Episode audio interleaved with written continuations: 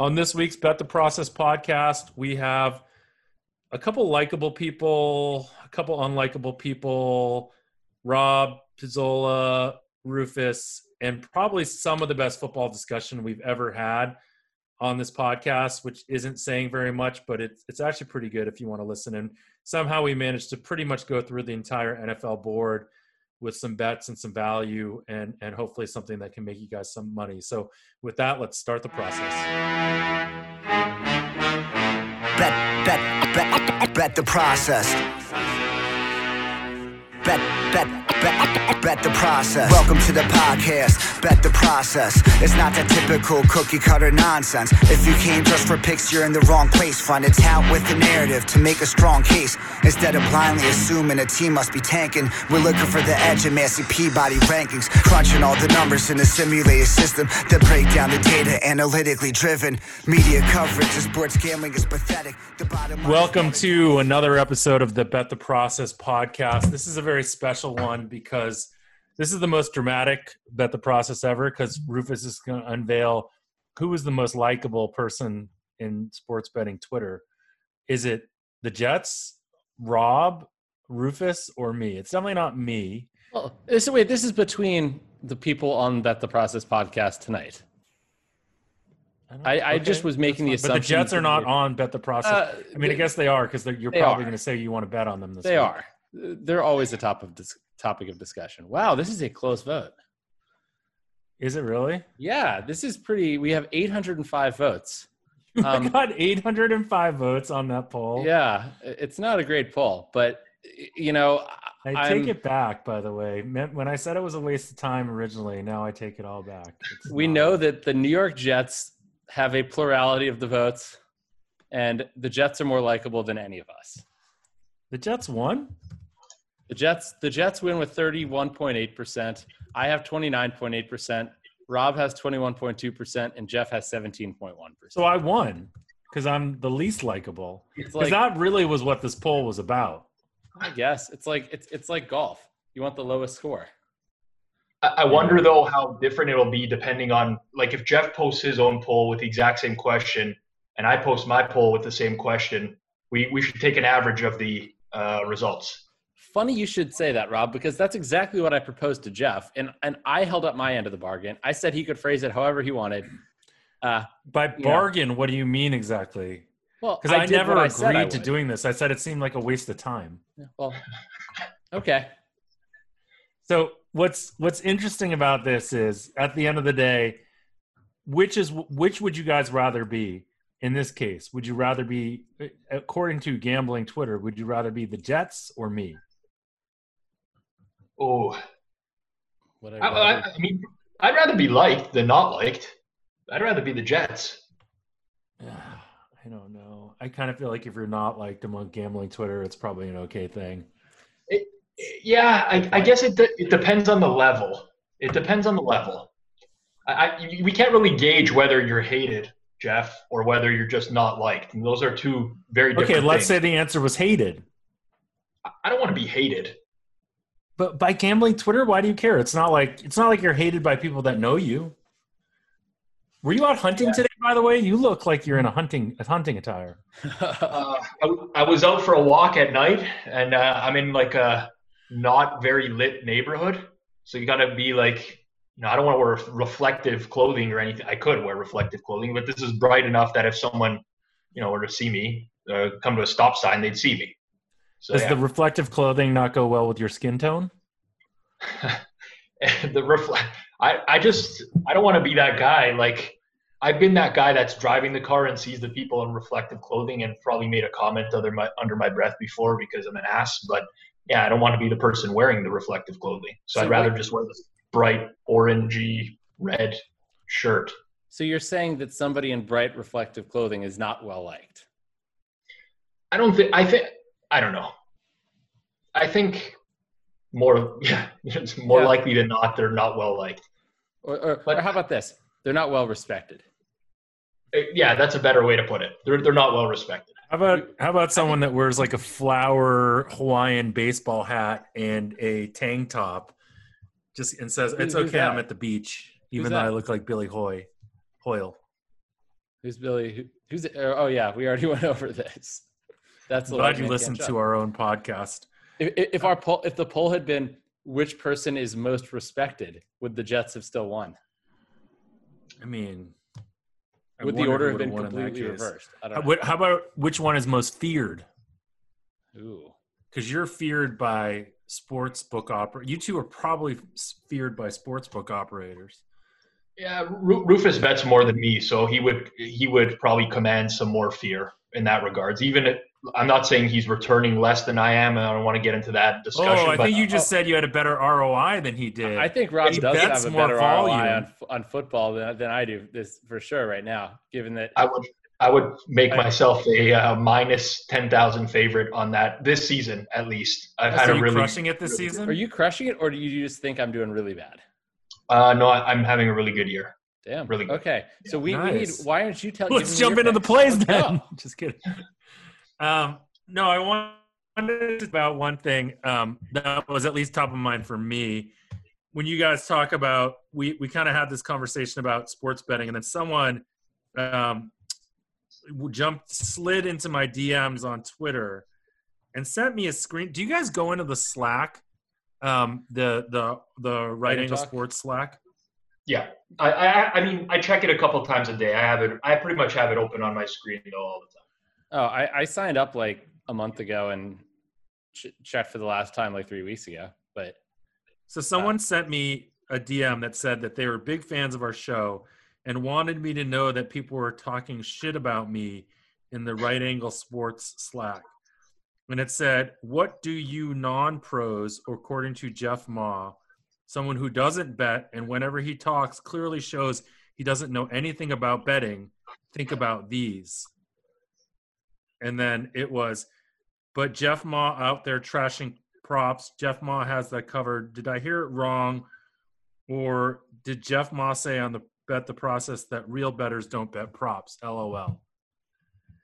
Now, what I would say is, just to just defend myself, is that I would say that the actual money that you can get down on props is generally so small that a lot of people are not willing to like grind out props that are real big bettors. Would you guys agree or disagree with that statement? Well, well, first I want to say when, when you are a multimillionaire many times over from from not only blackjack but but successful a successful entrepreneur, you know, I mean, props just don't do it for you. They don't, they don't give you, you don't, you don't get enough of a, well, I just can't, you can't get it down enough on them. I, I think I would love to bet more props. Like when you, when you do, uh, when you do Super Bowl props, I like eat that shit up. But like, the problem is by the time I get to them, you're already picked them all over and there's no value there anyways.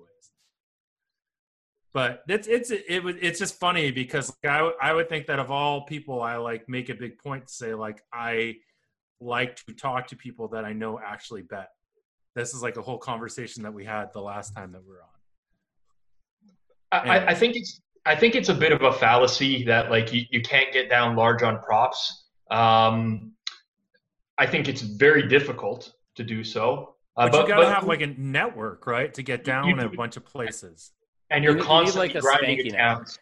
Yeah, you're constantly grinding account. Like it's tough. I, I mean, it's it's not that you can't do it at scale. It's just extremely difficult. But I, I know me and Rufus. I mean, we we know some. Uh, I know of at least someone in Chicago that gets down um, pretty large on props to the point where it's as if he's betting, um, you know, into major markets, uh, full limits on games. It's. Um, Wait, wait, so what kind of numbers? What, you're not, you're not yeah. mentioning any names, so you can say what kind of numbers. I want a dollar amount here. Like what, what's yeah. he getting on, a, on, on, let's say, a player prop for an N F L Sunday, non-prime time? Uh, well, that's a good question. I mean, I, I, I'm guessing uh, based off the volume of accounts, probably between thirty and fifty K. Holy, okay. Damn. That's real money. That That is I definitely agree. real money. But that's, but that's money. a one of a – that that's a that's like a – you know, that's a, more than a one in a million, I would say. I mean, that's somebody who's done that for a long time, and uh, that's their bread and butter. It's it's difficult. It's challenging. I don't have the grind to do, like, I don't have the motivation to to do props personally. There's just so much that goes into it. Uh, you, you need to just constantly be recycling accounts as much as possible. uh, it's it's a softer market for sure, but um, yeah, I, I wouldn't say pros, you know, stay clear of it. It's just it's well, I mean, our beard, our bearded friend is a pro, and our bearded friend bets props, so I would not say that they don't bet props. I just always feel like if he if he texts me a prop, I'm not going to take the time to go into Chris, see that the value's already gone, and if I want to get five hundred dollars down, I could, I guess, at a worse price than what he sent it to me at. So it just never, it just never seems like the the best. Jeff, you also only have one out, literally. No, I have more than one out. Okay, because literally, I have, that's... More than one out. I, have, I, have I, I literally thought out. You only had one out. No, no, I've, I mean, I've had historically, I've had a lot of outs, but over time, you lose those, as we all know. And I haven't over the last few years taken a big effort to get more outs because, honestly, like I don't, I don't bet enough now that like it really matters. Like I just, if there's, you know, like Chris is a place that I know that I'll always, I'll always be welcome. It's like Cheers. So, yeah, I, it, I, I'm I'm always interested in the prop stuff. I, I just, you know, it's funny because, uh, and I'll throw his name out there. I don't care. He'll probably laugh if, if you listened after the fact. But but Joey Kanish is a big props guy, right? And uh, he kind of went on a rant today about how it's getting harder and harder to beat props because now all these skins are moving to these prop builder tools, uh, which have become pretty common in the industry. Um, and it, it, I mean. That's just another problem, I guess, when you're getting into props is the offerings are not always going to be there uh, and they won't be consistent over time. So now, yeah, you get a bunch of books who are just offering um, pretty shitty offering with, with um, pretty insane margins on them as well. And I mean, it is what it is. There's just not the demand for that type of market. There isn't the same kind of uproar as there would be um, for full game lines and, and totals and things of that nature. So, you know, he made a comment today about, I, you know, I guess I'm going to be eating Arby's or something for the next couple of weeks. Nothing against Arby's if anyone's a big fan of that, but it's, uh, you know, it, it, it's a grind and it's a challenge and it's, uh, it, I don't know, I, I've just never really gravitated towards it. I, the only experience I had in props or like really betting at a high level was this year's N F L draft where I did fairly well, but it's because there was Matt, nothing else to do at that point. Yeah. So exactly. Just betting exactly. On it. That's it. Like if there was other sports going on at that time, I I could not yeah. envision. I mean, everyone that everyone the first time they're like, oh, the N F L draft. Let's bet prime. I mean, yeah. Um, when's the last time you guys, either of you guys, have, eat, have eaten at Arby's? Wait, I thought. Wait, I have thought that whole thing was sort of a Can reference you name to one Nihilist thing on the menu? Arby's. What's that? Like Nihilist Arby's, which was like the the greatest Twitter account of all time. I Maybe. mean, have, Maybe, when's right? the last time you ate at Arby's, and can you actually name something on? I mean, roast beef sandwich is all I can name. I, I'm, I'm, uh, I, you know, I, I'm. My both my parents are Italian immigrants, um, so like I, I don't, I can't, I don't think I've eaten Arby's maybe in my life. If I have, I don't remember. Like it, it would be. A, a, I don't understand what that has to do with eating at Arby's. It, it, it's like a, it would be like I, I'm trying to term this a bit. It's like a disgrace to. A sandwich and is what I'm I'm trying to get at. Um, so like I, I've never it's even like, thought about are Italian immigrants the authority on sandwiches? They're they're not, but meats. For me it's it's you know there's there's probably something in your culture, Jeff, where like it, it's a, a type of food that I mean is very dear to you or or that type of cuisine is rings true, and then you see something that is similar and you're like this is an abomination of of food, and I think that's what Arby's would be to like. A person who grew up on veal sandwiches and meatball sandwiches and chicken cutlet and things of that nature. I mean, just I'm remember, on the Arby's website right now, and this shit looks delicious. Just they have remember, waffle guys, fries. They have a signature di- They have a signature sandwich, which is a corned beef Reuben. This is not your dad's Arby's. This Arby's looks insane. What we need to do is get Arby's to sponsor this podcast. I think we could do that. Then then shit would be very different. I want Nihilist Arby's to sponsor it. Who reminds you, whether you die at the hands of violent paramilitary cops in the wildfires of COVID or just from a little good old-fashioned night of too much gin and speed, remember, nobody cares, and very soon no one will remember you were even ever alive. Eat Arby's. So question for you guys. To per the point that Rob made about like me being offended by some sort of food, do you think I'm more offended by P F Chang's or Panda Express? I don't know why I found that so funny. I'd say P F Chang's. I don't it's know why. Fundamentally I'm going, interesting I'm question. going with P F Chang's. Just yeah, I think I'm more offended by P F Chang's. Because Panda Express is just like, it's made to be in a mall. It's like, it's just, and for what it is, it's fine. It's American Chinese food, made in bulk, made in a mall, no pretense. Like, was the name, the founder of P F Chang's, was his name even Chang? Was his name like Mike Williams? No, it's the same guy that owns Fleming's, right? Aren't, isn't it the same chain that owns Fleming's? I don't even, what's that? Fleming's, the steakhouses. You guys don't know mm-hmm. Fleming's? Nope. I feel like I'm talking to a Canadian and an alien. Well, he, well definitely a Canadian. I don't know. Rufus kind of looks like an alien, but. Okay, back to sports for a second. Yeah. So the other thing that um, happened this week on Twitter, Rufus, you tweeted out this whole thing about the media coverage of of big bets or big parlays. Do you want to say your piece and then we can have a little discussion on it, which I, I think is an, it was it was one of your better tweets Whoa. in my mind. Well, I was and expecting I wanted to try to interrupt the tweet by like at least delete, like somehow deleting it or like typing on your computer while you were trying to type, but it didn't work. Well, first off, uh, I mean, the big bets have just, I mean, I don't know, it's become a controversial topic on Twitter. So, um, but second of all, I mean, maybe I, uh, maybe there is something to like literally spending some time composing this, like proofreading it and then sending it, pressing send the next day. That's what I did. Like, This is this this might, you know what that's I might called, be turning Rufus, over a new leaf. That's, that's called, called being an adult. That's, that's called, called a blog. What? That's called a blog. Well, this was, I guess, a blog. But I mean, my post, it, it wasn't really about the big bets as much as it, it was about the fact that uh, the operators are essentially controlling the what is covered by the sports betting media. And I think that's the problematic thing. And it's it's largely due to the affiliate model. I mean, people are, you know, these media entities are paid to refer Um, users to refer people to to um, these online uh, to these sports books, and so um, and and they're provided content. They have relationships. Writers have relationships with um, people that work at these sports books who feed them information. They say, "Hey, this guy bet this amount. You know, there's here's this big parlay that won." And so, um, if you want any actual, you know, if there's if there's any sort of news story that you know, doesn't portray an operator in a favorable light, they're not really, you know, the operator's going to clam up and we won't really get any actual news out of it. Um, and so, that, I mean, to me, it's a, it's sort of a systemic problem. It doesn't, I'm not indicting every, everybody in sports betting media. Um, and as people pointed out, we are sports betting media. Um, so, and, and I'm, and that's our like money the off nicest operators, thing so. anyone's, that's the nicest thing anyone's ever said about us. But, Who said that?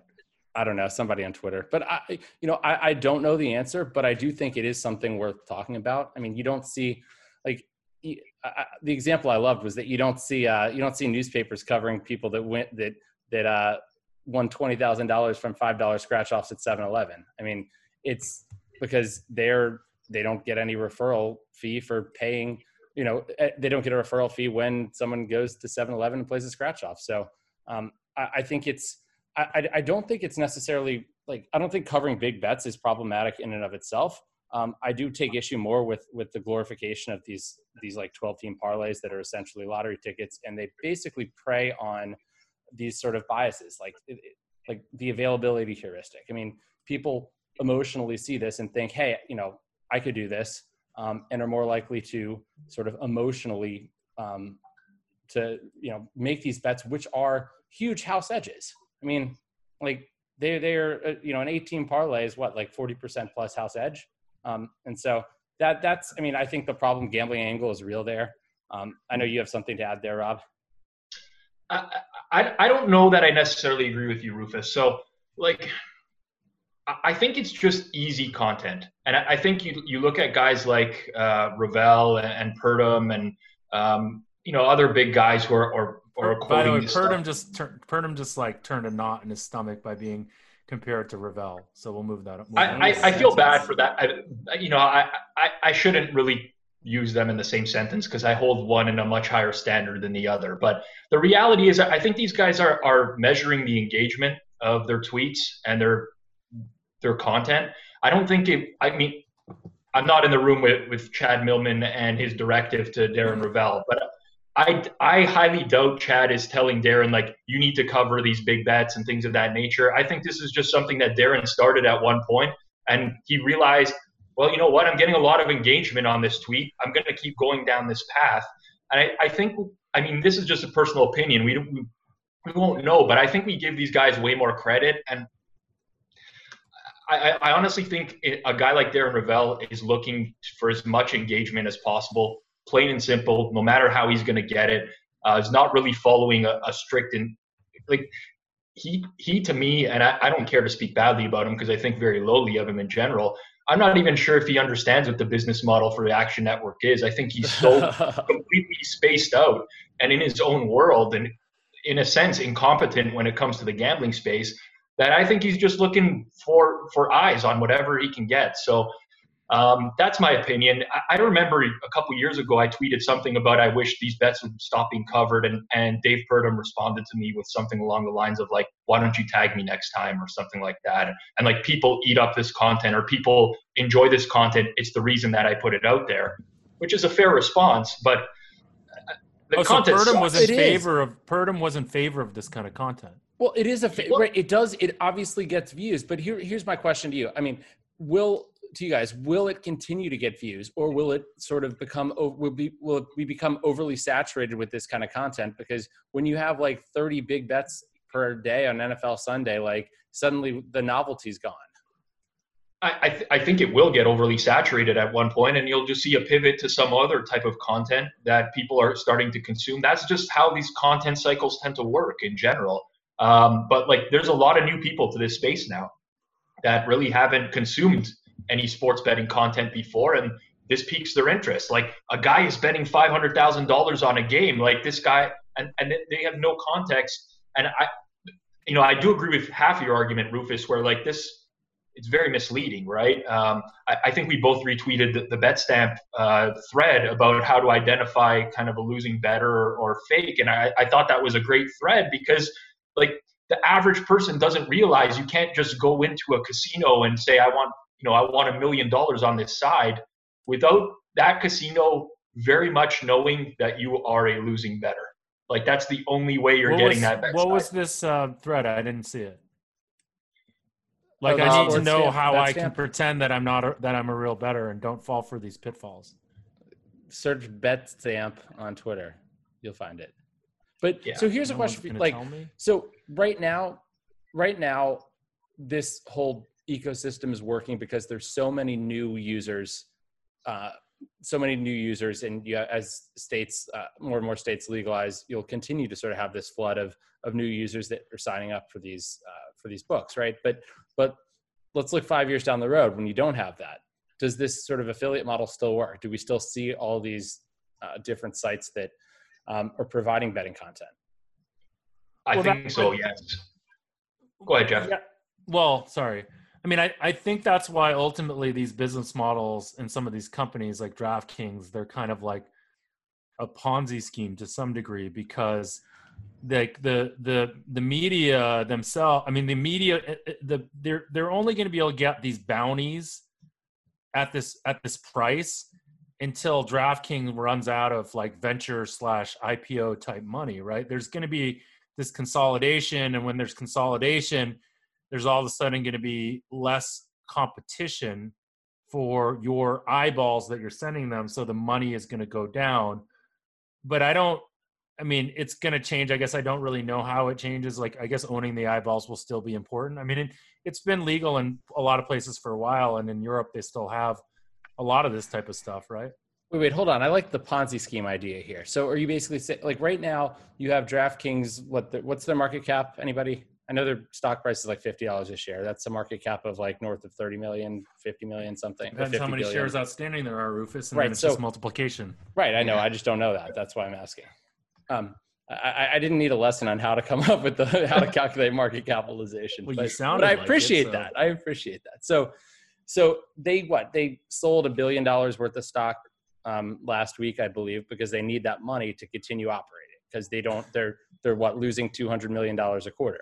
So right now people are investing in DraftKings because they think that the price of the stock is going to appreciate, right? Right now DraftKings, you, their revenue or, or their, well, their user base, and I guess their revenue is growing. And as long as that continues to grow, or at least the perception is it continues to grow, people are, are going to, and there's this appetite for sports betting uh, companies, that price will may continue to go up. And, and so they have this stream of revenue. Um, but here's the question. Is draft like, is DraftKings ever going to be profitable? Like, I, I don't think, I mean, you could, li- I mean, I see that's why there's, I mean, that, that's the Ponzi scheme well, reference, the, I'm the guessing. Question here, to you, right? Rufus, it's literally is, who's the, it, the last per, yeah. I think the answer to you and the answer to, like the question to you and Rob and to me also is, would you invest in DraftKings right now? Do you own any DraftKings stock? And let's take Definitely any not. like ethical nature out of it. Let's just say from a valuation standpoint, would you guys buy into DraftKings right now? No, hell no. Hell no. I think, I no. think the entire space is in a bubble right now. Well, I, I mean, I don't like the, the business model in general, but you, okay, going back to affiliates, right, uh, Rufus, and whether or not this is going to exist uh years from now, to me the answer is yes, and I'll tell you why. It's because the affiliates are better than the operators themselves at S E O, plain and simple. Like, you you are Googling sports betting terms, you're not getting an operator, you're not getting FanDuel and DraftKings as your top results. You're getting Action Network, Odd Shark, whoever else is competing in the Sportsbook Review. These are the the people that are dominating these high ranking terms. And in order to compete with, Wait, I want to, like, I want to do, I want to do a little test for this. Give me some words to Google here. N F L, um, like, like, think of what an average person is is Googling. N F L uh, betting. How to, how to increase my penis size. N F L betting, New Jersey. Oh, penis. Sorry. What what are we talking about? So I get, like, I get N F L betting. I get play N J dot com. I get action network dot com. Another Action Network. N Y post dot com. legal sports report dot com. the lines dot com. N J dot com. N J bet dot com, bookies dot com. Okay. Yep. Not once do I get DraftKings, not once do I get FanDuel, not once do I get any operator. And that, that's one term. And, and these affiliates are it's so also good. Like, it's just, it's the, the verticalized media company is, is the, is the ultimate, right? Because basically what you want is, like, in sports, what the Holy Grail has been is, is there, a, is there a, um, is there a, a commerce play to it, right? Is there some way to make money off of it? And in sports media, traditionally, it's only been advertising. There hasn't been any transact kind of thing. And that's why sports betting is interesting, because there is a transact piece to it. And so ultimately, like, the model of what Barstool's doing, right, is why, like, there's some interest there, because they're going to own the entire verticalized media company all the way down to the transaction, which is much more interesting than what's happening with, you know, Action Network plus. But Action Network's trying to do this at some level too, by having, like, these deep links with PointsBet, or like being able to take these affiliate fees. So even if we say, oh, this is gross, right? Because we're like, oh, it's like the, the incentives are all misaligned and you're trying to make me a smarter, better, but you're making money off of my losses.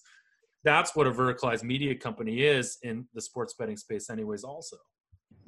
That's right. Like, if you took DraftKings and you added content on the top of DraftKings that was actually reasonable, it would probably be the same sort of model, right? I mean, you see this sort of, like, you know, FanDuel, you know, I mean, in DraftKings both put out betting related content. You know, I think, you know, FanDuel bought, like, Number Fire a few years back, and they have, I mean, there's this, I mean, they're, they're trying to do that. But they were doing that more from a standpoint, obviously, of D F S at that point, right? They wanted more yes content no. for their D F S. That was before sports betting was legal. I think sports betting was always kind of the end goal, wasn't it? I mean, not, yeah, I th- not I from the so. very beginning, but, like, once once it became apparent that we were eventually going to get legalized sports betting. Right. When when do you like, know? When, wait, hold on. When do you know a, a, a joke is a dad joke? When oh, Jeff no. Ma tells it. When it becomes apparent. Ah.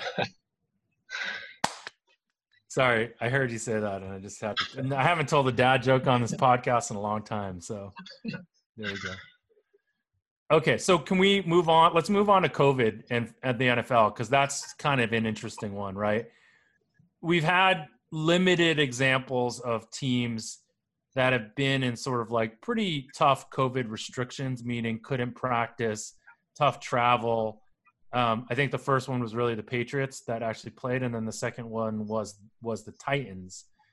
And in both cases, there was tr- probably pretty decent line value, certainly in the Titans case, from what the analytics would tell you.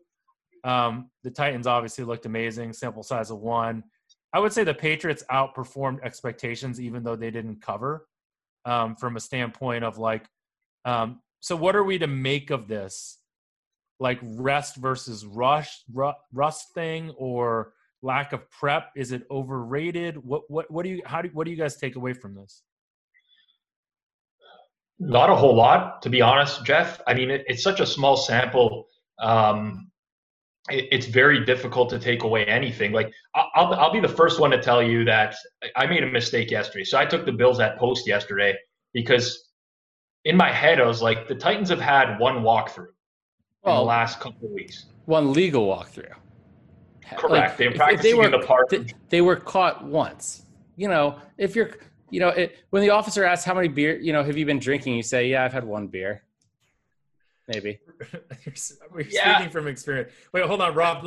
Now Rufus interrupted you, and I really want to know the rest of your answer. I'll get that out there. I don't condone drinking and driving. I don't condone Rufus. I, I definitely was not speaking so from personal finish, experience. Can you finish but... your story? I, I want to hear what you're, where you're going. So you took them at post, even though your model probably said there was tremendous line value on the Titans. Yeah, what, what did your model have the line at? No, that's pretty fair value for me. Uh, I, I'm I'm down on the Titan, I'm down on the Titans relative to market. I would Rufus, say you had like six um, points of value in that, right?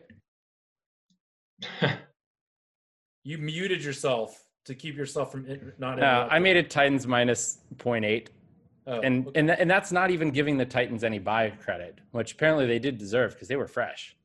Yeah. Okay. So sorry, Rob. Go ahead. So yeah, I mean. I kind of got sucked into a narrative a little bit and ended up playing something that I didn't even really have an edge on just because I perceived there to be an edge. Uh, I won't do that again. I, I just, I kind of, I kind of hate uncertainty in sports. I really, I think we've gotten into this conversation before and talked about it. Um, I think probably my greatest skill set is we're all largely working with the same data. Um, there's some exceptions to that, but I, I feel very strongly in my ability to apply that data correctly to sports and think through things logically. Um, you know, I, I work with a partner who's very crypto, big into crypto and not so much focused on sports anymore. And he kind of runs that aspect of things, but um, you know, he's constantly kind of teasing me and he's like, why are you still betting on sports? Like you guys are all using the same data. Where is your edge? Explain it to me. And it's the application of the data itself. So I like to be able to have things known and as much in front of me as possible. Um, this COVID thing is kind of throwing a wrench in my plans for that. Uh, I, I've stayed clear of college football for that reason, with the exception of just playing news-related items, um, which I think there's an advantage in, in getting to market um, before everyone else knows that, if you have any decent information there. But uh, for me, Jeff, I mean, It's it's going to be a, a struggle because it's like Rufus said. I mean, yes, one legal walkthrough for the Titans. You don't know what else is going on behind closed doors. You don't. Um, there's there's just so much that you can't account for, and that makes it, I think, a lot trickier. Well, I think the the takeaway then I would say for you in those the first couple of weeks of dealing with this is that you're not going to overreact to it. You're not going to fall for the false narratives, and you're going to consider it general uncertainty. And probably take into account rest more than anything, or shortened rest more than anything. Like the the complete example right now, where the Titans are going to play on short rest. Right. Yeah. How how are I you think that's, treating that? I think that's fair. Go ahead, Rufus. I was going to. Well, first off, I'll say your partner and my partner must be friends, because mine is just doing our real estate, like real estate stuff, and and and it's sort of like, you know, I don't know why we're even betting on sports anymore. Yeah. Well. I mean, he knows we're winning, but like he, he just, he's not a believer. I, he's jaded from like, uh, he was a big sports bettor at one point, and now he's just way more jaded. And he's like, we can make so much more just like day trading crypto. Like, what are we doing here? Like, uh, we have all sorts of other ideas going on as well. But I mean, it's, as long as sports are beatable, I'm still going to bet them. I, I, I'm, I'm, I'm not arrogant or, or cocky in any way. Like when I don't have an edge anymore, I don't need to bet on sports or, like, I'll be done with it. I'll move on to something new, but I think there's still a lot of value to be extracted here. So wait, wait, Rob, this is, this is an interesting topic to me, because like I, I'm kind of wrestling with this idea at some point too. I mean, right now I, I'm trying to, I, I'm kind of toning down, like I, I didn't do baseball this year, and I'm I'm kind of definitely less involved in football, and I'm focusing more on golf and then other projects, as I know you, you are as well, rib, as it says on your uh, on your video feed. Um, so how much for you, like, I mean, I feel like my identity is, is, is as a sports bettor. And I feel like, like if, if my edge is gone, and at some point, let's be like, it's going to be gone. Um, maybe it's already gone in the N F L based on this season. Um, or maybe, maybe just with the model I have now, I just need to reevaluate. But, um, but, but how do you, is your, where do you have that struggle, I guess? Um, No. Um, I, I mean, it, it depends on what, what your values are. I'm a huge sports fan in general. That's what nat- naturally made me gravitate towards sports betting and, and D F S. Like I, I played D F S um, more seriously before I got involved in, in sports betting heavily. Uh, that was kind of my, my in, I would say. But to me, I'm I'm very money driven, for one. I think most sports bettors are. Uh, wait, but what, I also wait, like meaning. Wait, what does that mean? You just want lots of money? That means that, like, money. Yeah, I'll, I'll do whatever to make money. Like, I have life goals, right? I, I mean, I don't want to be in the workforce when I'm fifty-five years old and, like, the old guy in an office and doing stuff. Like, that's not what I – I, I want to have enough money in, like, my early fifties to just basically fuck off and golf and, uh, you know, travel and, and drink wine and eat well. And, like, that's how I want to live the later years of my life. So in the meantime, I'm trying to capitalize on that as much as possible. Right now, sports betting is an avenue to do that. It's not the only avenue for me. Like, I could completely pivot into something else and I'd be fine with it, as long as the money is good and as long as it's something that's of interest to me and I feel like um, it's something that'll keep me occupied, because I've gone through stretches as well in the past where I didn't really have anything going on, and it becomes like a mental struggle for me. Uh, I don't, don't really want to go back there. So I, I, it's just important for me to always have something on my plate. Um, and it, I mean, right now it's sports, but it, in two years it might not be. But so, so I guess the, like, I, I kind of feel similarly in terms of want, needing something on my plate, but, but I can't ever see like the retirement. Like, I mean, yes, I want to play golf every day and drink lots of good red wine and eat really well. But at the same time, I feel like I'm going to want to still at fifty-five have like something I'm working towards besides, you know, lowering my handicap. Do you know what I mean? Like, I feel like I need that purpose, whether it's beating yeah. a market, like beating a market is like a challenge. It's a game. Like, I know, Rob, I feel like you like games probably as much as I do, or close, right? Like yeah. a, a, yeah. you need a puzzle to solve. I do. That, that that's what it is for me. Like, I just always need a challenge or something uh, on my plate. Uh, I agree with that. I mean, it's naturally the way I was brought up. That I like. I, I'm a geek when it comes to that. Like, you know, one of my hobbies, uh, passions, is doing like escape rooms. Like, I don't know if you're an escape room guy, but like, I love lot like logic puzzles. That's just what I like to do. So that's. I mean, it's just in my nature to do that. But like, it, it doesn't have to be sports, is what I'm getting at. It could be something outside of sports, and I'd be interested in it. I know what, what my skill sets are. Right now, they, they translate well to sports betting. And and honestly, I've spent a lot of time in the market now, and, and I, I, I'm like, I still learn stuff. It, it sounds dumb to say that, but like, I actually do still learn from other people on a on a regular basis. And um, how, how was ho- how was hockey for you this year? It was one of my worst hockey seasons in terms of R O I, but because I am I'm. betting more now is a pretty good year. Got it. So you still made money. You made money. You're making money in N F L. It sounds like you're making money in college by beating beating the market, beating beating the market to the news. So that sounds wonderful. You're still betting money. Golf? Yeah, it's good. Uh, golf, golf has gone downhill since, and w- which I would guess that it has gone uphill for you, Rufus, because um, we've talked about this, but like, when you do well, I'm probably not, and vice versa, because you're a pretty early market maker. So you end up on one side, I end up opposing you a whole lot.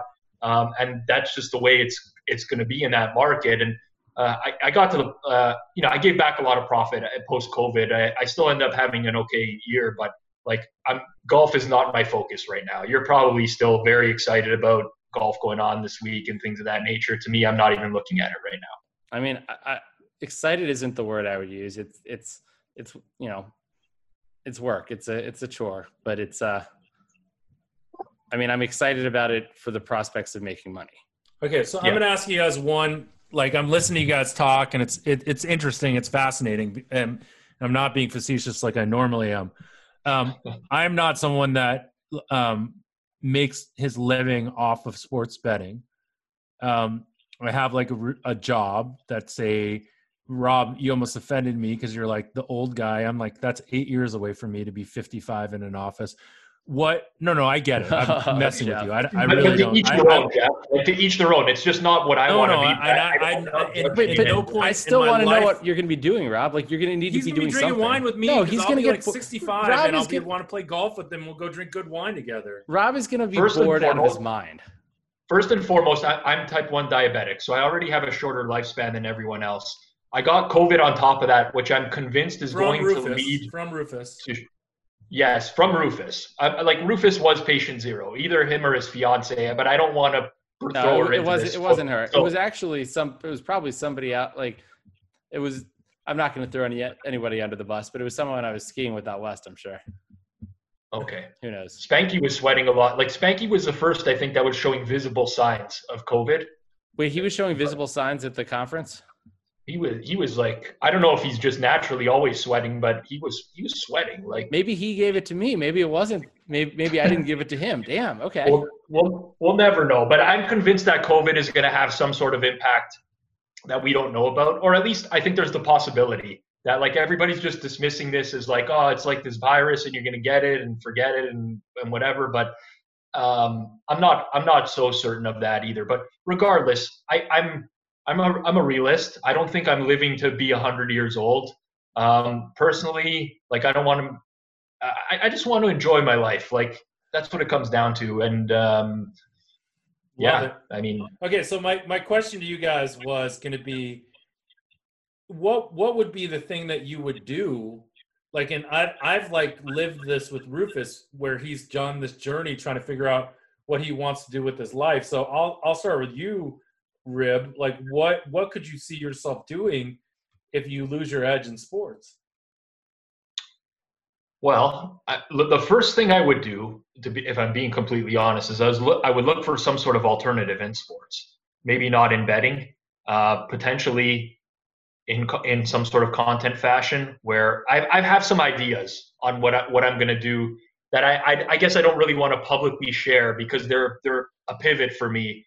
Um, Uh-oh, Rib, I hope they're not the same ideas that I have, but we'll talk about that. We might. I mean, yeah. You've confided in me before, Rufus, and uh, you. I know I know some of your ideas. I, we probably are not much overlap, but I, I would never be opposed to joining the opposite side of the counter. I'll be completely honest. Uh, I mean, I, I've been very open about this, but I've consulted for, for tons of different gaming operators in the past, and uh, I kind of like that side, seeing the perspective of, and it's mainly more so been casino and poker than actual sports, but I do like seeing the opposite side of things and how they run businesses and things of that nature. So uh, I think there's a lot of opportunities outside of actually betting on sports within the sports betting landscape that would appeal to me.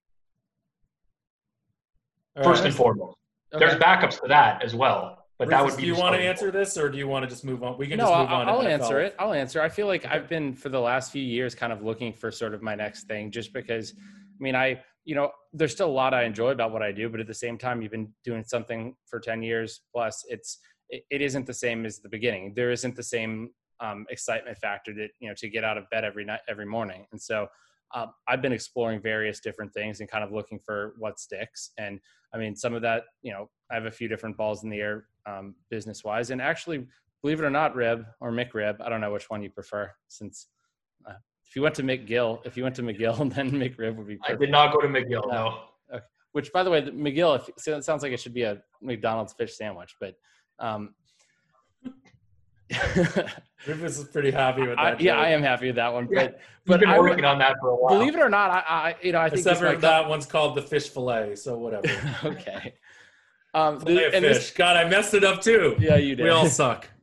This might come as a shock to you guys too, but I wouldn't. I would never be. I would believe it or not. Dis- despite what I say on Twitter and stuff, I wouldn't be opposed to um, to working on the other side of the counter because it would be a different challenge. And and and um, it would just need to, I would need to work for a company that I felt like whose values sort of aligned with mine, and what, you know, was doing things what I, in a way that I felt like was the right way. That's all. Right. Okay. Let's move on. Let's move on to the N F L. Uh, what jumps out at you guys this week? Where do you guys see value? Rufus, I, I know, you know, like looking at Massey Peabody, Peabody. It's not even updated, I don't think. Well, I looked at it. I looked at it going into the Monday night game, okay, and knew that you were going to be on uh, New Orleans in that game. Yeah, correct. And then I was on the Chargers on the second half, Rob? and I got and I got middled, and it wasn't pretty. Yeah, that was a familiar song to me. Um, okay, Rob, since you're actually doing well this year, what is uh? What does it look like for you this week? What what jumps out at you? And Jeff, Jeff has Jeff has Chris pulled up, so he's ready to fire right now. Okay, fire. so so I'm I'll get like I'm not going to go through the list of what I've played, and I, honestly, I haven't looked at the board in the last few hours, but there's been a, quite a bit of movement today. Um, let's see here what I what I kind of still like. Uh, what, okay, so a lot of convoluted answers com- coming up here, but. Um, Detroit minus three, anything minus one twenty or less seems short to me against Jacksonville. I think people kind of fell in love with the Jags as potentially being like this decent underdog because of their week one win earlier in the year. And when you look at their last three weeks, they've lost by forty-two points combined against the Texans, the Bengals, and the Dolphins. Not a, not really a good look. Um, I don't think that – I mean, I think the Jags are just as bad as we expected them to be at the beginning of the year, especially on defense. The offense is mediocre, but E P A per play, dead last in the league by a mile on defense. We'll like, see if they get reinforcement, reinforcements back this week with uh, Miles Jack and C J Henderson. But uh, Detroit off a bye week, that seems like a short price to me, something I'll, I'll likely be involved in that I haven't bet yet, but I'd like the number now. Um What else stands out to me on the board right now? I like the over in this Rams and forty-niners game. I mean, the forty-niners, to me, that defense right now is just prime for the picking with the amount of cornerbacks that they're they're missing. Uh, and I do think that there's going to be some positive regression uh, from the offense for San Fran. Uh, Garoppolo with an extra week to heal. Um, also, I think they just have some great matchup advantages against the Rams. The Rams have a really bad linebacking core. Um, San Fran moves the ball east to west very well. Can really move the ball, uh, and George Kittle against that linebacking core, I think, is a big edge as well. So those are two that stand out to me. But, I mean, I'm going to have action on probably three quarters of the board this week uh, because, I, I, I mean, I thought there was just a lot of standout prices here, Rufus. I'm not sure about you. Well, for, first, I, I kind of uh, – let me know if I'm prying too much, but I'm curious. You know, you mentioned the, the east to west movement on offense and versus linebacking core. Is that something that you model? Like, is that in your model, or is that like something that you, I mean, because, you know, when we talk about our picks, we look for things to sort of say, like, you know, I mean, you have a number and, and then you sort of look for some narratives behind it. Um, is it the latter, or is it like, act, is it something that you like actually quantify, or is it something you just look at that you add on top that, that is a factor, but not really quantifiable? That's so it's the last thing that you mentioned. So the biggest difference for me in the N F L, um, I'd say in the last couple of years, starting the beginning of last season to now, is I, first I run my raw number on a game. It incorporates a lot. Like, it's not just uh, it, it's it's a pretty sophisticated model of what I think the number in that game is going to be based off of what I think I can quantify. Um, and then I go to the element of, okay, these are my edges.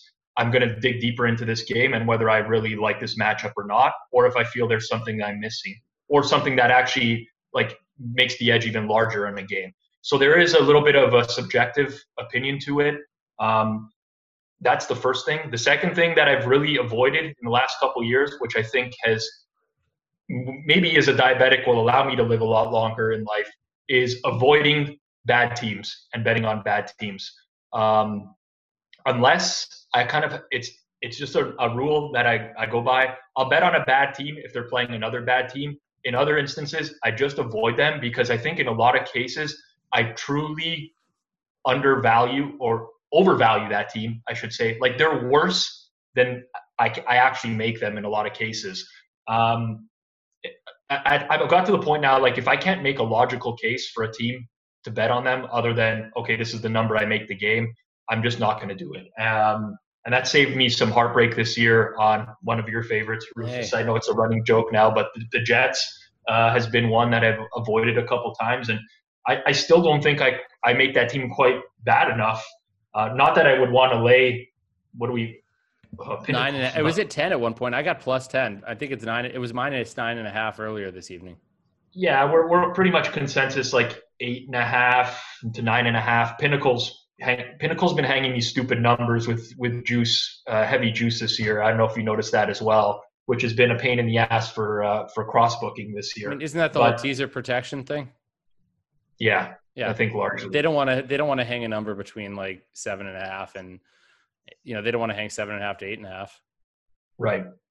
But uh, yeah, that's sort of like, that's just a glimpse into my process. So it's, um, there is like a little bit of subjectivity to it, but I'm fine with it. I, I really am. Like, I, I kind of make a note of this as well. Um, I have been, I've been pretty bad with my tracking this year, which is surprising because usually I want to track a little bit more when I'm winning, and when I'm losing, I, I don't want to do it. But, you know, last year I was making a lot of notes on like, these were games that I passed on or added to because of a subjective analysis, and it, it worked out in my favor.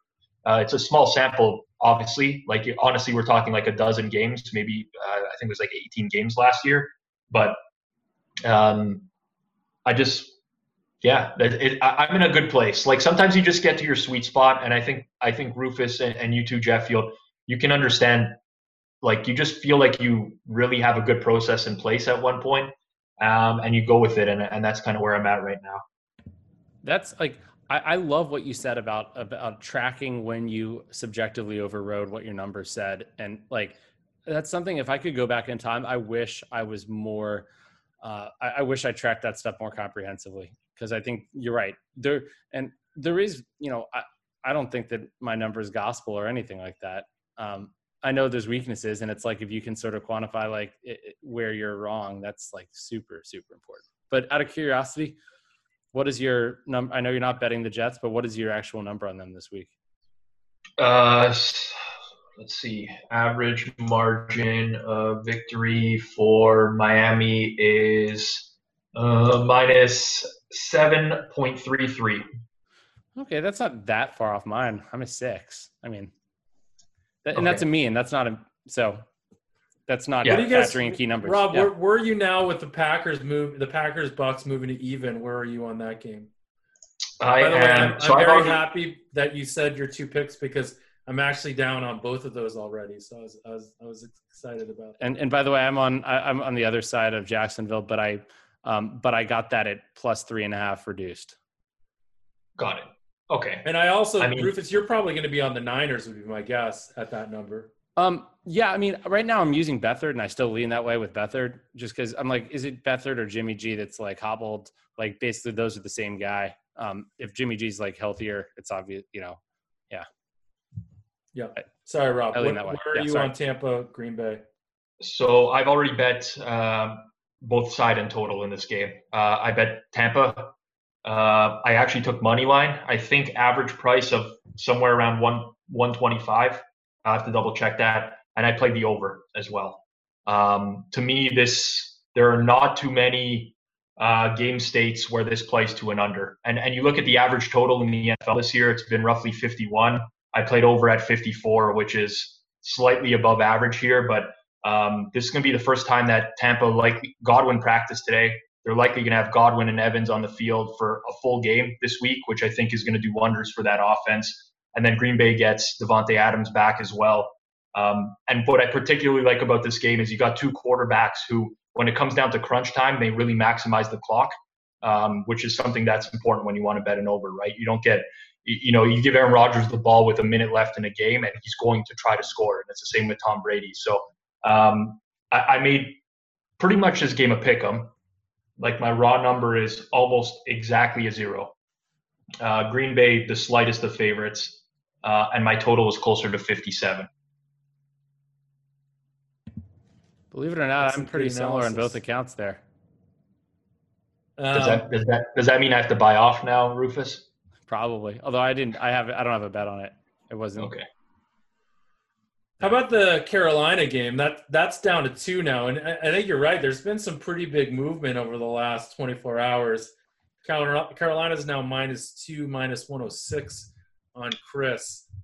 Yep. Um, is that getting cheap now, or is that just getting to where it should be? I don't think so. So I, I took Chicago, but it was news related. I, and I, I don't know if I'm going to hold that position by end of week. I could actually see Chicago closing. It's going to sound dumb, but I could actually see Chicago closing as favored here just based on what I've seen so far um, by uh, other bettors in the, the community and what they like with this game. Carolina's going to have a cluster injury problem on their defensive line. Uh, I know Kawan Short announced today he's out for the year, but they're probably going to be missing both defensive ends as well. Um, so I'm not a fan of Nick Foles by any means, but if he's not pressured, I think there's a path to success here for him against the Panthers defense that they've played well, but they're, they're really void of talent uh, on that defense. So to me, I think it's a sell high point on Carolina so far, who I've actually surprisingly been on quite a bit. I think I've bet them the past three weeks uh, and I'm opposing them this week, but uh, I, I see that, that defense being a, a major issue for them this week. So Uh, I got a pretty good price on the Bears. I think I'm – let me just double check here. But uh, I think I averaged like plus one thirty on Chicago. Yes, I did. You took money um, line? Yeah, straight up money line. I, I was I was going to wait for a three, but I already knew that as soon as Carolina practiced today uh, and the injury news came down, it was going to get hit. And that, I think that's just like a little nuance I've picked up from – you know, I, I mark down all the injuries I see in the N F L uh, over the course of a Sunday and, and to keep an eye on them and – I'm pretty in tune with news, and there was only way, one way this line was going to go today, so I, I just jumped on the money line. Nice. I, I, I'm aligned with you. I took plus three, minus one twenty on Monday on, on Chicago. Dude. So, so you better, we all, you we better buy out then, huh? Because no, I mean, this year I, I just listen, don't win. Rob, what are you drinking, by the way? I'm uh, I'm drinking uh, Vineland uh, Estates Winery. two thousand seventeen semi-dry Riesling uh, from uh, the Niagara region. Jeff, were you Canadian wine? Jeff, were you drinking anything? Any wine? I'm this drinking evening? A, uh, a Pinot Noir from Oregon. I was drinking the Jim Nantz, The Calling. We're such a bunch of booze. Jim Nantz, Estate Winery. Did I? I've told you the Jim Nantz story, right? I probably told that on this podcast. I think you need to retell it. Oh, it's a good story. So when we were doing um, our sports company, it was called Citizen Sports at the time, and Facebook had opened their platform. We built a fantasy football app on Facebook that allowed you to play a full fantasy football season on Facebook, basically, through this app. And we did a celebrity league to promote it, and we had people like Brooklyn Decker and Ronnie Lott and Jim Nantz, um, all involved in it. And um, so we were doing the draft. And, you know, most everyone had someone do the draft for them. They weren't actually doing the draft, you know. Um, Michael Lewis did the – I mean, whatever. And so when, when we were doing the draft, you know, we had just built this app, so there were some bugs to it. And this was one of the first drafts we did. We're doing this draft, and like Jim Nantz is like literally doing the draft himself because he like cares about fantasy football so much. And he calls me on my cell phone to ask me like how to do something. And I'm like talking to him, and like, you know, Jim Nantz's voice, like it's so distinct. He calls you on the cell phone and you're just like, this is amazing. I feel like I'm at Augusta right now watching the Masters. Nicest guy ever. Put down the phone. And then somehow, some reason, he was driving and had like some sort of like a MiFi, Wi-Fi thing with him that was allowing him to draft. He'd pulled over on the side of the road to do the draft and somehow lost signal, so it put him on auto draft. And, you know, obviously, again, this is a new app. Our auto draft algorithm probably sucked. And he'd already had a quarterback, and it drafted him David Garrard. And he starts typing in the chat window, why did it give me David fucking Garrard? In what world would I want David fucking Garrard? And just keeps going in the chat window about how terrible David Garrard is. And I was just like, man, Jim Nantz, not so nice anymore. Poor David Garrard. So anyways. Um, okay. Uh, anything else on the N F L? Rufus, you want to talk about it? I mean, are there any well, other fun I, games to go through? I'm, I'm excited that you're going to have bets on three quarters of the board. And and I'm actually I like I'm really enjoying hearing more of, of Rob's process here. His I process is amazing. I love it too.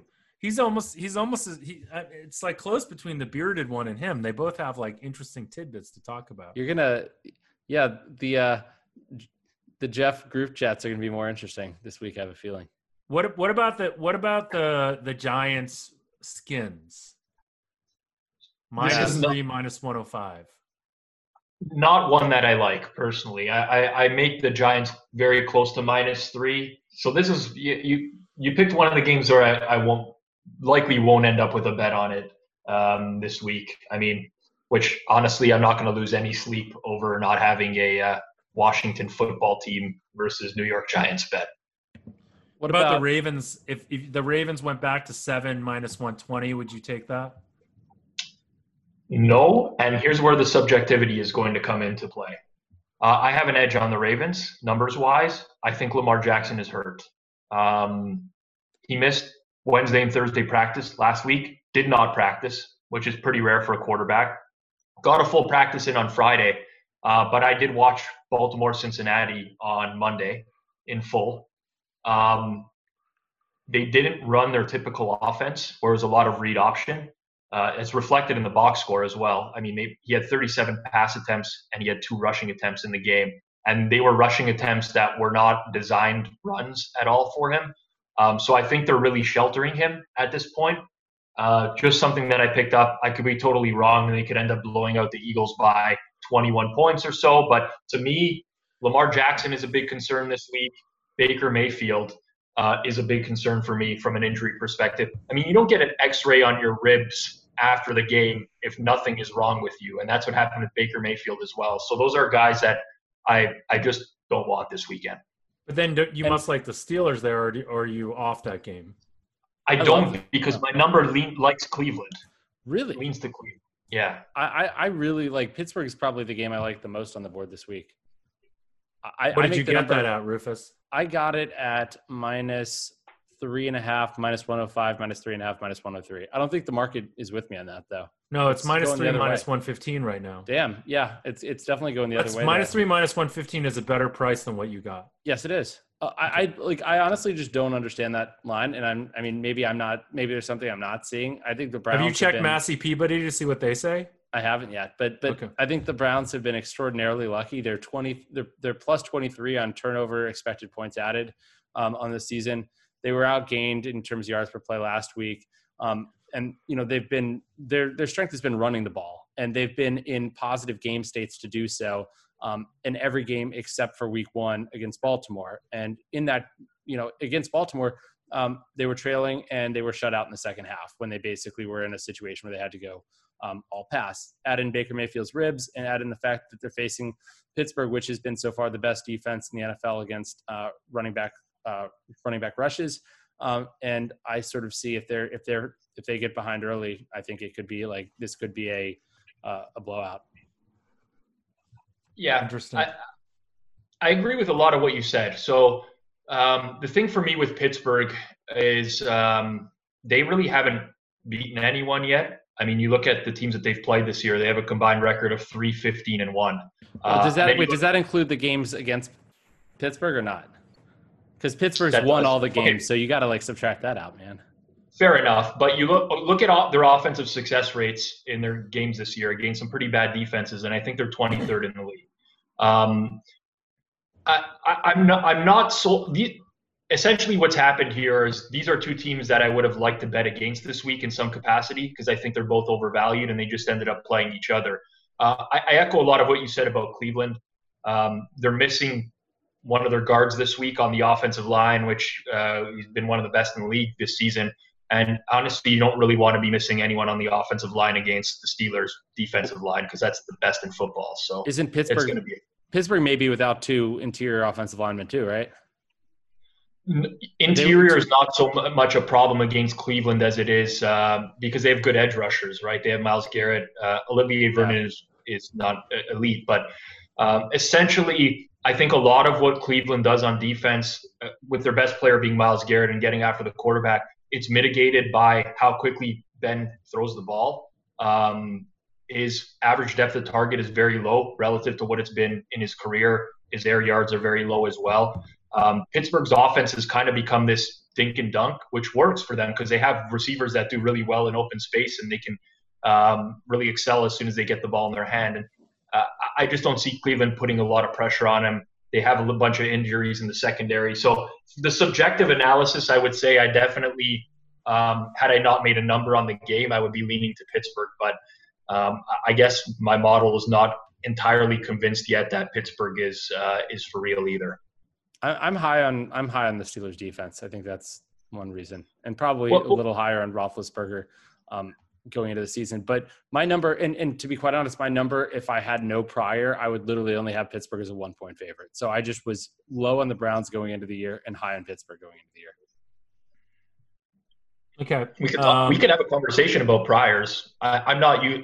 I mean, I'm pretty much off, almost off of priors at this point. Wow. Wow, that that's okay. You can that, you that, can that's, tell that's by the numbers, statement. Right? Because you can tell those are the differences between your numbers in terms of.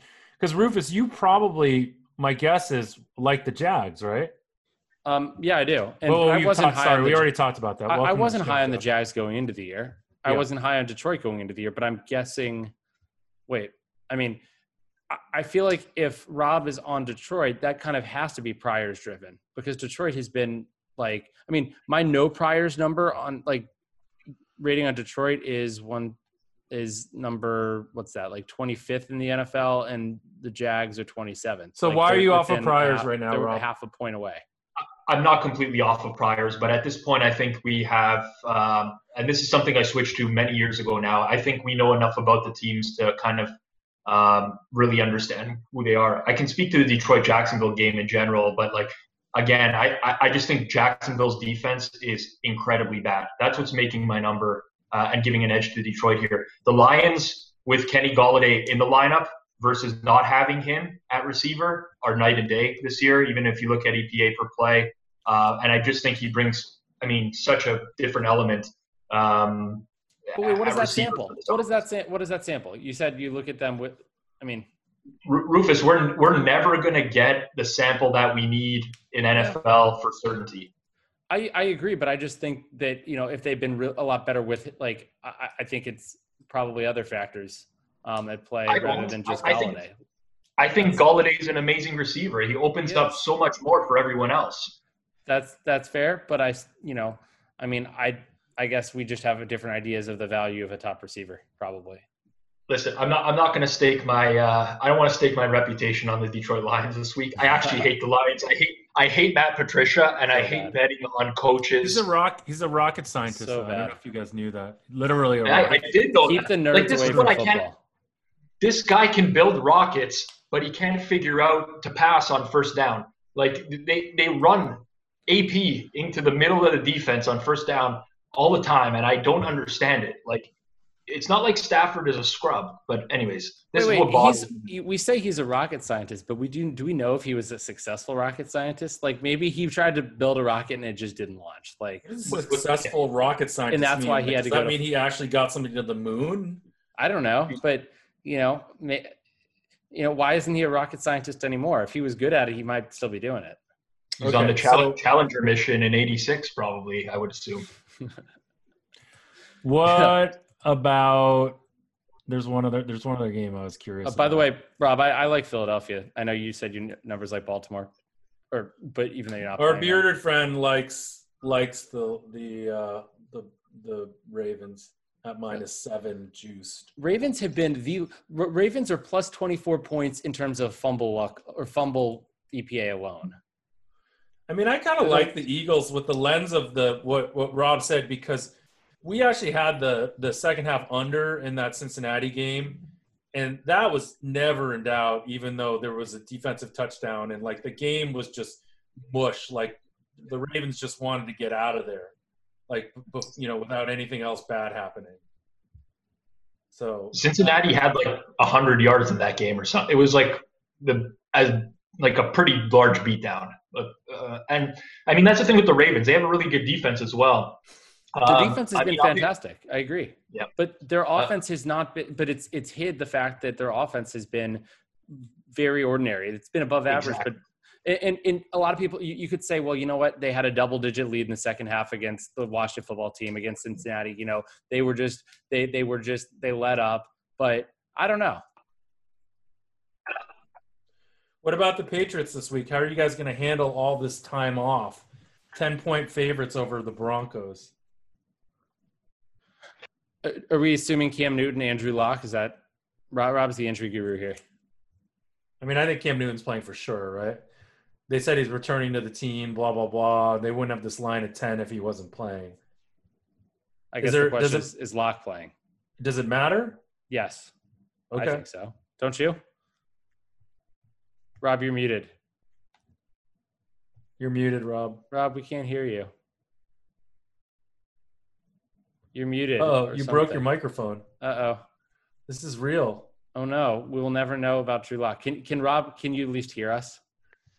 You can hear. Now he's no. muted. Now he's not. There we go. We can sort of hear you. What do you mean you can sort of hear oh, me? There's now, we can hear you. Yeah. now we can hear okay. you. Okay. Uh-huh. Magic. That was, that was weird, man. I don't even know what happened there. It's, uh, got to figure that out. Uh, so, yeah. I, I, I, Okay, let's go. Let's go down narrative street one more time here. Um, Bill Belichick against young quarterbacks. It's an absurd, absurd how much the Patriots overperform against the spread with Belichick going up against a young quarterback. There's obviously a dr- difference between Drew Lock and and Ripien, who is like Ripien is a. I mean, is the, a disgrace. The fact that they beat the Jets by like over a touchdown with a minus three turnover margin in that game, I think tells you more about the Jets. But um, Patriots likely getting Stephon Gilmore back. I mean, he posted to his Instagram yesterday like he was going to be playing this week. Um, I'm almost certain Cam Newton's going to play.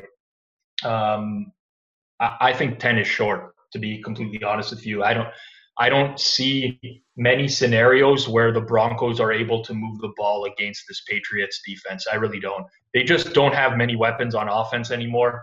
Uh, I see a very similar game state to when New England played the Raiders a, a few weeks ago uh, and kind of shut them down there. I know they're very different offenses, but what New England does is key in on uh, your your main weapon on offense, and, and the Broncos don't have one really. So it's going to be a real challenge for them to move the ball. And I, I don't think the, the Patriots are going to score at will here necessarily, but I think they, they win a game something like twenty-seven thirteen, twenty-seven ten, something in that nature.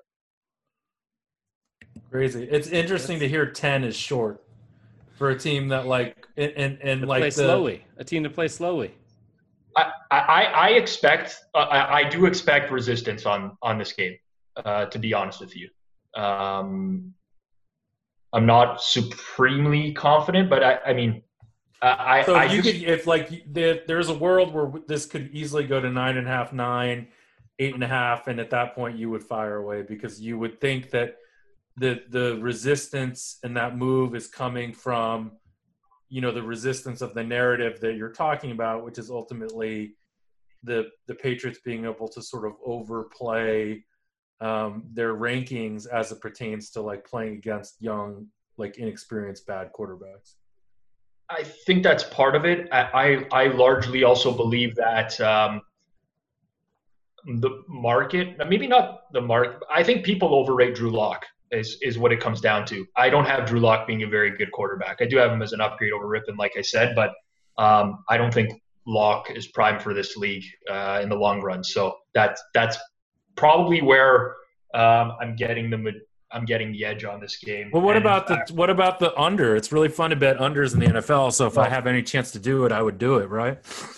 I, I would not advocate uh, for. I, I I honestly don't. I cannot believe that the totals haven't been adjusted more. I really can. Um, like we're talking about scoring being up almost seven points year over year right now. And the totals have been adjusted and they're slowly adjusted up, but we're talking about totals now on average that are maybe five points higher than last year. And I don't think the numbers are coming back down. I really don't. Um, I know we did see more offensive holding calls this past week, which is going to impact scoring, or you would think it would, uh, but it really didn't. We just saw game like scores at the same pace. So wait, last um, week I thought more we had more unders last week. we had we went uh, seven over seven unders, but when you look at the total scoring uh, for the week, it was on par with what we've seen in previous weeks. Okay, so is the distribution. So yeah. So what? So okay, if if we do get more holding calls, what is what's the driver for it being a fundamentally seven point change if shift? There could be so many things that could be playing into it, right? I mean, it could be lack of crowd noise and offenses being more successful in that. Um, I honestly think that it's um, – I think analytics are playing a part. Um, I think if you look at the distribution of, like, first and ten passing this year versus what it's been in previous years, teams are passing more on early downs. They're not running as much on second and ten. Um, so I think – part of it is that coaches have gotten smarter and are calling the games more like closer to optimal uh, than what they were doing in years past. So I think it's a large, like it's largely a bunch of smaller contributing factors that are all adding up to this increase in scoring in general. Um, so not one thing that I, I'm I'm putting it on. It's I think it's just an, a largely a number of things. Okay. Vikings. I mean, might as well touch the whole board. Yeah. We're on the board. Vi- Vikings. Uh, open a new bottle of wine now. Four points, four point favorites over the Falcons. I, I was um, on the Vikings, and I had in game some money line in that game last week, so that was a painful ending to me. I contend that I was happy that they went for that fourth. Um, maybe didn't love the play call, but but generally was happy with the play call. I mean, it generally was happy with the decision. From an analytics standpoint, I think we now know that it was pretty much even to go for it. Like, it was like a wash. Yeah. Um, did, what did you think about that? And, like, what do you think about the Vikings in this game? Well, like, in real time, I, I, I'm not running a, a probability model of whether it's right to go for it or not. I, I would have went for it if I was the coach in that position. But I also would have went for two points instead of kicking yeah. an extra point to go yeah. up. That was a, that was a much more obvious one, for sure. Right, and and, and I still can't fathom that, that they lined up and kicked that extra point to make it a five point game. Like, um, I I don't know, it, that that didn't make a whole lot of sense to me. But uh, yeah, I mean, at the end of the day, they they made the right call in terms of going for it. Even if it was just a marginally better call, it increased their win probability. So I'm fine with that. In terms of this game, I like the Vikings. Um, I was actually surprised uh, this morning. I, I, in the last couple of days, we've seen a couple times where Atlanta got bet down to three and then immediately money coming in. Um, I think the Falcons are in shambles. Julio Jones probably out again this week. Uh, at least uh, it's very likely why, that he's going to be out again this is, week. Why do you think that line was so short? I mean, it's up to four, but you said it got bet down. Like, Who is who is betting the Falcons right now? I, I I don't know if there's somebody who's buying into like a, a new coach narrative or something like that. I would actually, if I was gonna go down narrative street here and talk about the, the coaching change, I would say it would probably have a negative effect impact on the Falcons just because I think this is a team that largely liked Dan Quinn as their coach. I mean, they played hard for him to end last year and the year before when Um, it, he was under the gun in terms of potentially losing his job. And I think a lot of the quotes this week, they respected him. This isn't like a Bill O'Brien situation in Houston where, you know, J J Watt is posting a picture of, of the sunlight because Bill O'Brien got fired and he hated him so much. So um, typically, in the, if you do go and look at years past, uh, performance in the first game with a new coach tends to be underwhelming. Um, I think that's probably the case here. I just don't see much to like about the Falcons right now. And I I think the emergence of Justin Jefferson at receiver for the Vikings, um, again, we'll get into small samples here, Rufus, but you look at early in the year when the Vikings offense was struggling a lot more, at least in neutral game states, um, they didn't, really didn't have anyone opposite Adam Thielen on the field. Now all of a sudden Justin Jefferson starting alongside him, and he's like a legitimate threat at wide receiver, and that's really opened things up for the Vikings offense. So uh, I think I made this closer to like a five, five point one. I think was my true number on the game, or something along those lines. So I, I like the Vikings. I'm, I made it six point three. I like the Vikings too, and their offense, their offense has not been that bad. It really hasn't. Um, it's their, you know, their defense that had been bad. But I don't think. Yeah, you know, I'm just low on the Falcons. One thing, one thing about this. So Dalvin Cook is probably out for the the Vikings. Probably won't play. I actually kind of think that that might be a positive for them because they, they won't run, run it so, as much. Yeah, I, I, I like. I think part of what Kirk Cousins is not a good quarterback, but he's especially not going to be a good quarterback when you pound it up the middle on first and second down, and he's facing, you know, third and five, third and six, third and seven. Um, and, and I think this forces them to kind of open it up a bit, which works to their advantage against a Falcons defense, which is not very good. So um, I'm not downgrading them for Dalvin Cook being out this game. And I do think there's a difference in running backs there, but I think potentially that opens things up a little bit more for their offense. And they kind of just kind of back their way into what they should be doing instead of what they currently are doing. And fun, funny you should mention um, the third and long stuff. You know, th- they've averaged eight point one yards to go on third downs, which is like among the top five in the league, I believe. So it's you, you, and you're right. Cousins Cousins is good like as a play action passer in rhythm, like passing within the confines of an offense, like rather than rather than like dropping back to pass in obvious passing situations.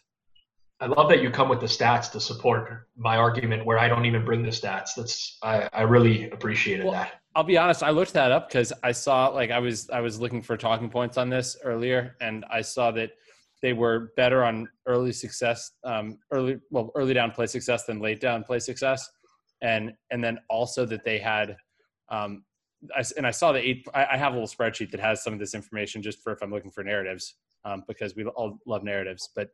Um, Eight point, like, but I saw the eight point one yards to go on third down, and I was like, well, why are they? I was curious, like, how their play success in the, on early downs is so high relative to the yards to go on third down.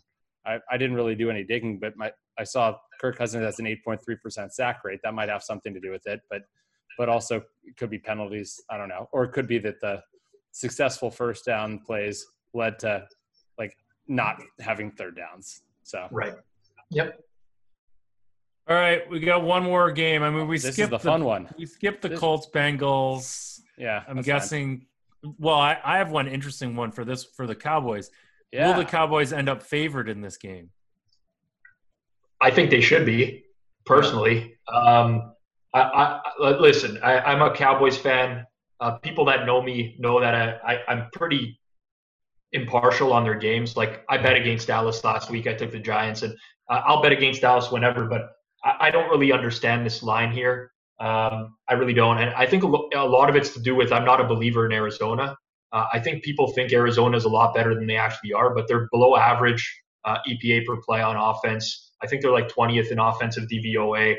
They lose Chandler Jones on the defensive line, which, uh, you know, Dallas is exploitable on offense because they have a weak offensive line, right? They're missing both their tackles and their starting center, Joe Looney.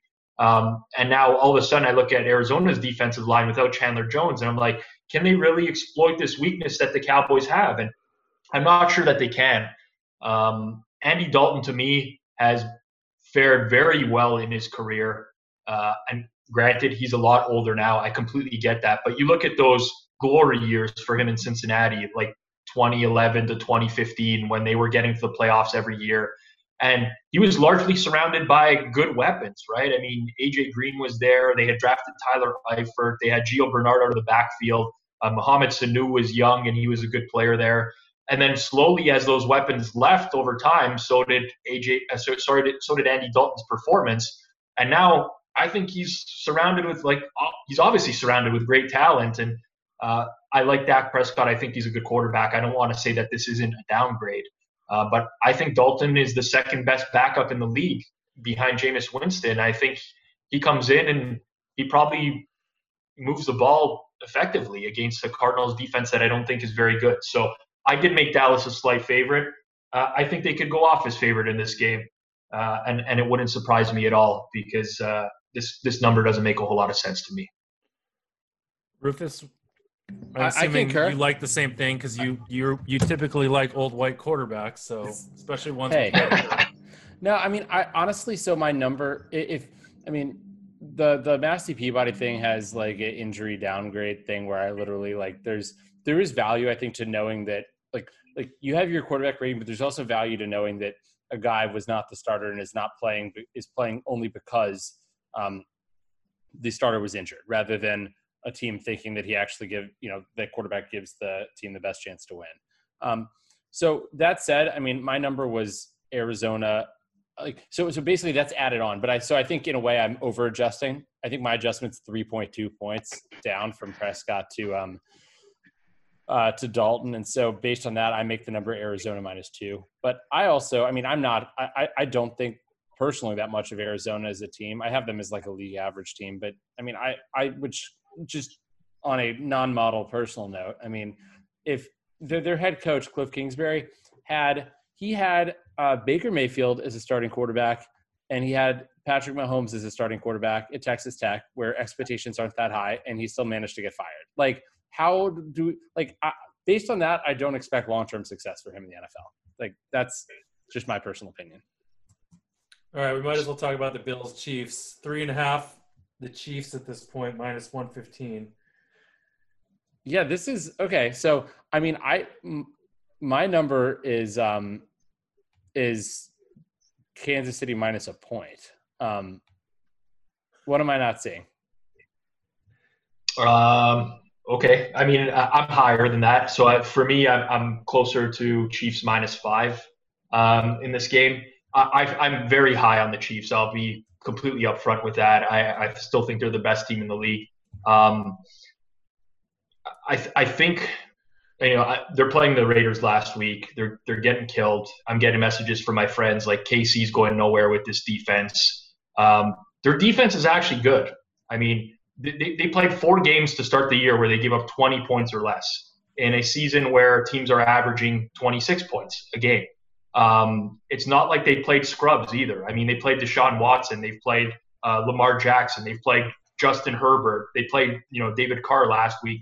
Um, Jarrett Stidham and uh, Brian play, Hoyer, don't forget they that. They played Bill O'Brien. They played Anthony Lynn. No. Fair enough, but those quarterbacks are succeeding against other teams, or at yeah, least they've come around a little bit. Um, and those are what we would consider to be good quarterbacks in general. The Chiefs, to me, are um, – they have an underrated defense, and I think that that goes for – you know, that's forgotten a lot of times. I think back to Monday Night Football a few weeks back against the Ravens where they just – I mean, they shit kicked the Ravens. And I don't necessarily think that they're going to do that to Buffalo here. I don't think it's going to be that type of game.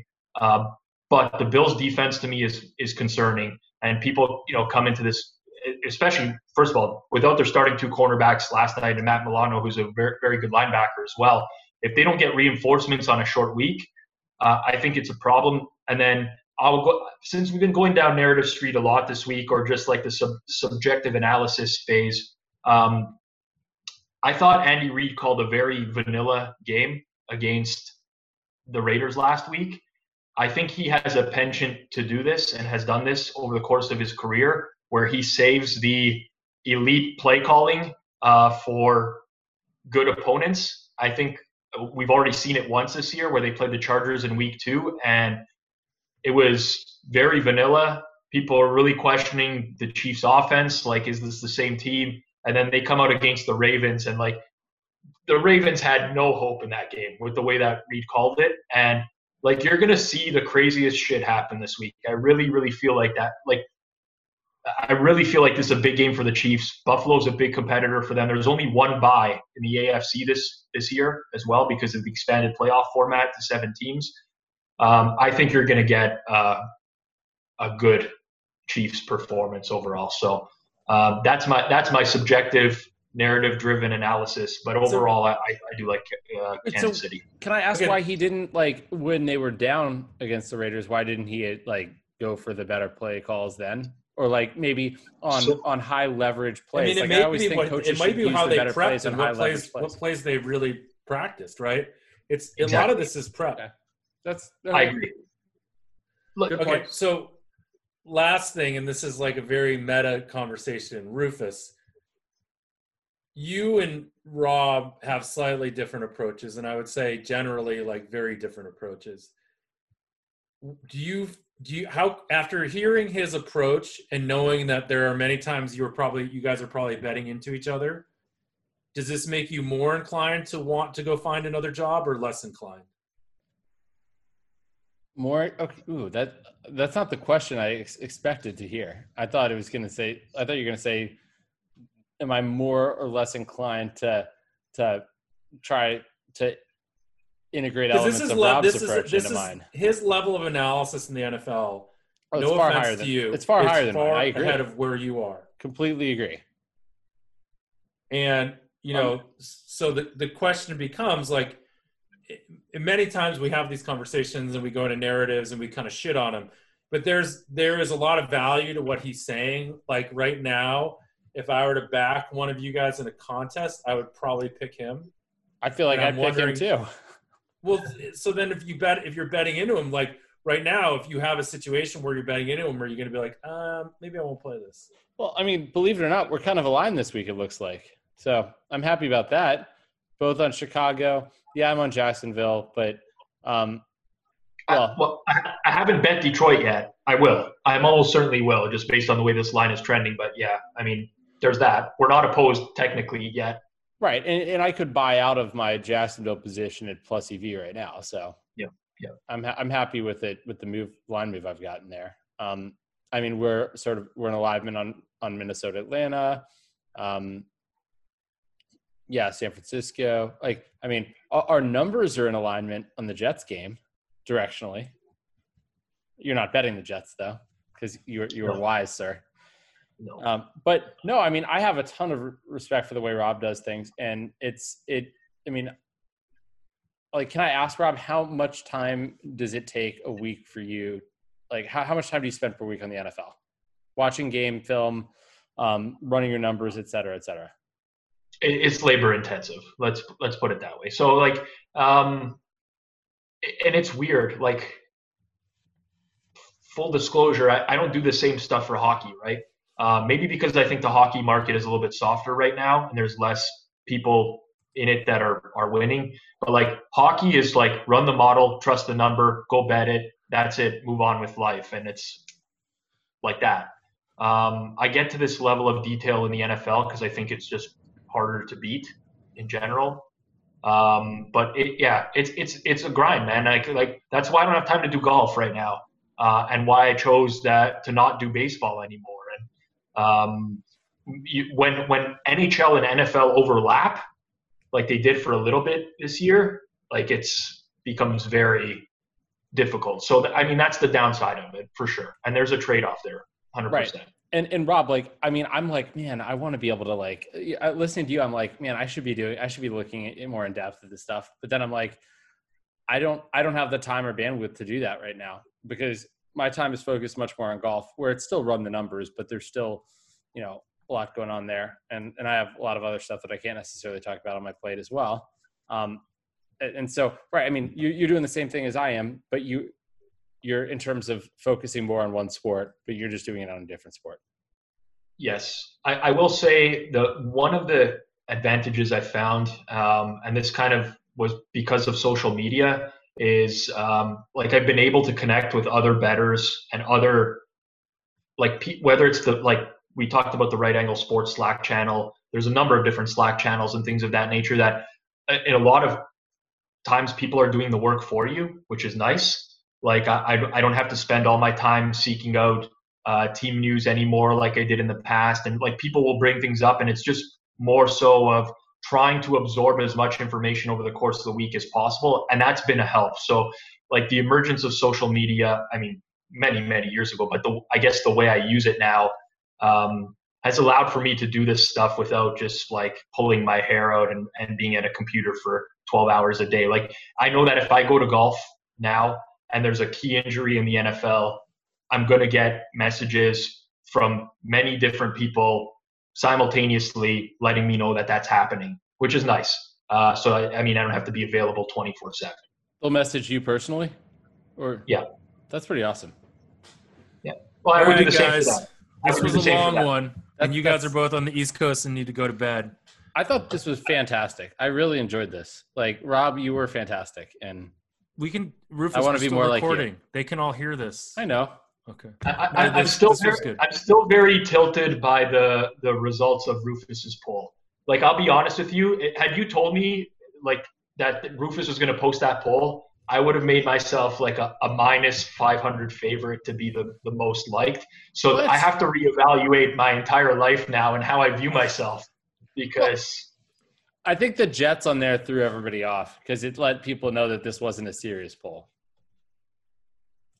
Okay. I can't I like tell. It. If, I can't tell if anyone I, I want, like, why does anyone care about a Twitter poll? I don't know.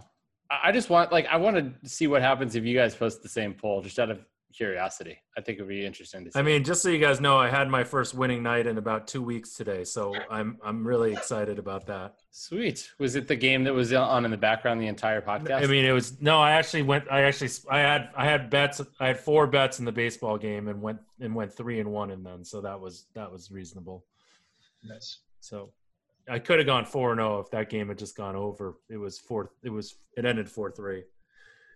Anywho, uh, thanks for joining us, Rob. We'll have you on again if your schedule permits, because you are a media darling these days.